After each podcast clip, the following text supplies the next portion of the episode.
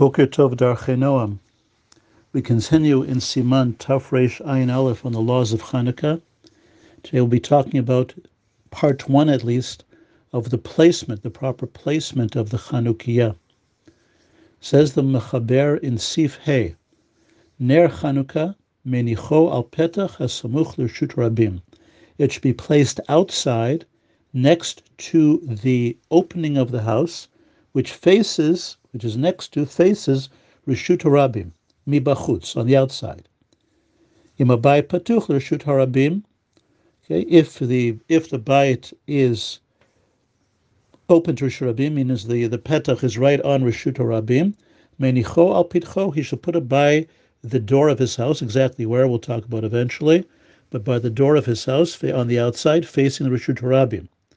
Vim yesh chatzer lifnei habayit, if there's a courtyard between the, the opening to the house and the Rishut Harabim, and that opening, that courtyard is, has a, an edge on the Rishut Harabim. Menicho al petach hachatzer. He placed it at the opening of the chatzer, of the courtyard. So once again, ideally, if you face Rishut Harabim, if your opening is right on Rishut Harabim, you would put on the uh, outside near the opening your door to Rishut Harabim. If there is a courtyard between you and the Rishut Harabim, and that's also and and you would put it on the basically at the edge of the courtyard that's facing Rishut Rabim. If somebody was living on a second floor, that the second floor does not have an opening towards the Rishut Rabim, then he should place the Chanukiah in a window that faces Rishut Rabim. Bishata sakana, and during a time when it's dangerous to put a Chanukiah anywhere where the non-Jews can see it, because that would rouse them up against the Jews. Chas v'shalom.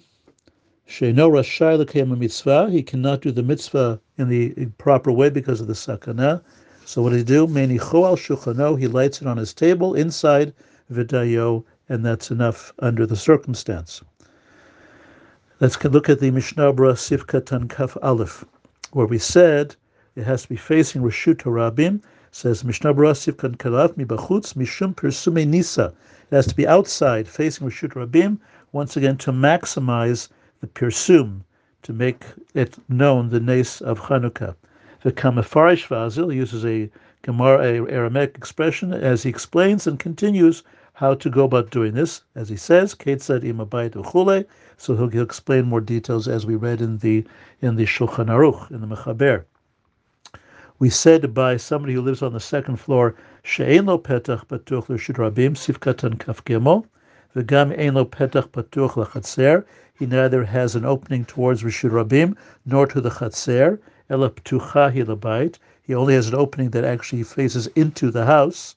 Okay, it seems the deek would be if he had a petach to the Rishut Rabim or to the Chatzer, he would light it once again outside near his petach, near his opening of his door. But otherwise, he light he lights it. Uh, if he it's only facing the inside the petach, he lights it in a window that's facing Rishut Rabim.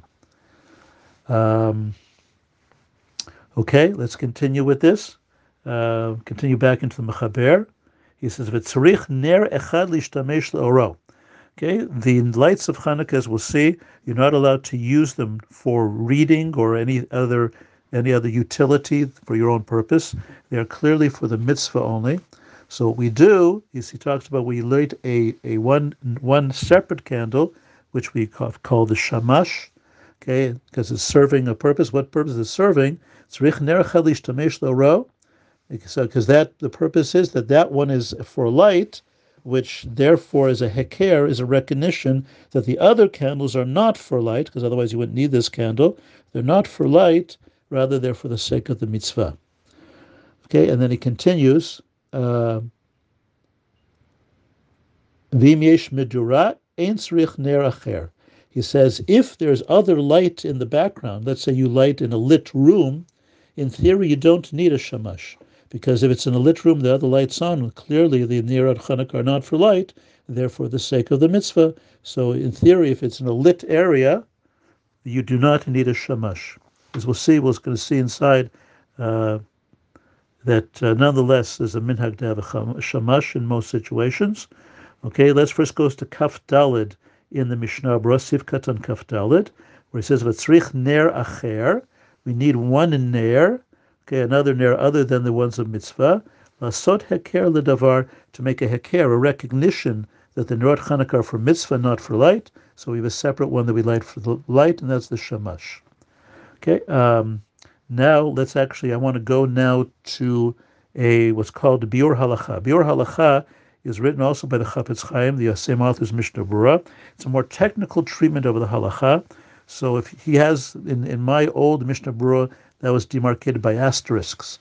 I have an asterisk right next to Sif Katan Kafdalit, right before the word Vitzarich Ner Acher. So let's see his comment on that if you look in the Biur Halacha and find the asterisk that starts with Tzrich Ner Acher, Lish Tamesh Ora. He said, Perush Rashi Mishum Hekera. It's a Heker that these are for mitzvah and the and this one is for light. For Otzelamar Shafilo Lo Yirtzeh Klal Lishtamesh Le'orah, even if he has no intention to use the lights of Hanukkah for light, rather for the mitzvah, he needs another ner. He has to make it clear that if he ever needed that area for light, he'd have a separate light and not the lights of Hanukkah. From here we see Shaner Harishon that the, the first candle, meaning the candle of the mitzvah, or the candles of the mitzvah, hu l'shem mitzvah. That's what we want to accomplish.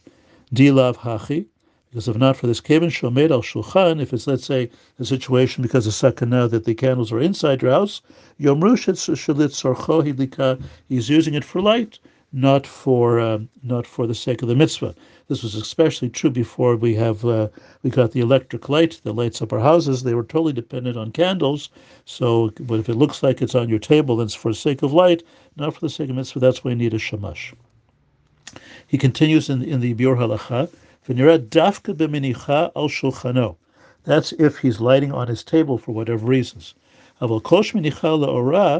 Uh, so samuch but if it's next to his doorway, where clearly he does not need it for light, in theory you don't need a shamash. Since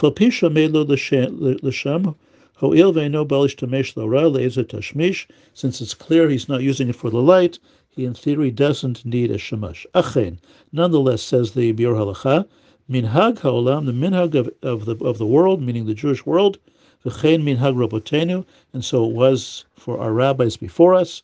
Ner Chanukah mudleket betoch habayit ner achert. If it's lit in the house, even next to the doorway, even if you don't need it, shalo yomrit tzrocho hidlika. V'chein ani noheg lemaseh kach ketav meiri. The Meiri said that no, no matter what, if it's in the house, it needs a shamash, and that's the minhag. Again, the deal could be that if it's outside the house, if we said on the outside in your doorway or elsewhere, you would not not need a uh, a shamash. But again, there's a minhag to have a, shamash, and quite frankly, a shamash is a quick convenient. I usually light the shamash first because then you can light all the other lights with that. You can't light from the Hanukkah left, from the Hanukkah lights to the Shamash, because then you're using them for a non-Kodesh purpose, non-mitzvah purpose. So that you can't do. But to light from the Shamash to the other candles is, of course, fine. And that's why I like to actually light the Shamash first. So if a candle blows out or whatever, I have a light that's not a Hanukkah light that I can use to relight it or redo it. Okay, so from a practical point of view, the Shamash can be very helpful. Okay, so, but once again, one should know what's required by the Acha and what's uh, and what's not. Okay, with that we'll end this part, part one of uh, of this topic. Wish everybody a wonderful day.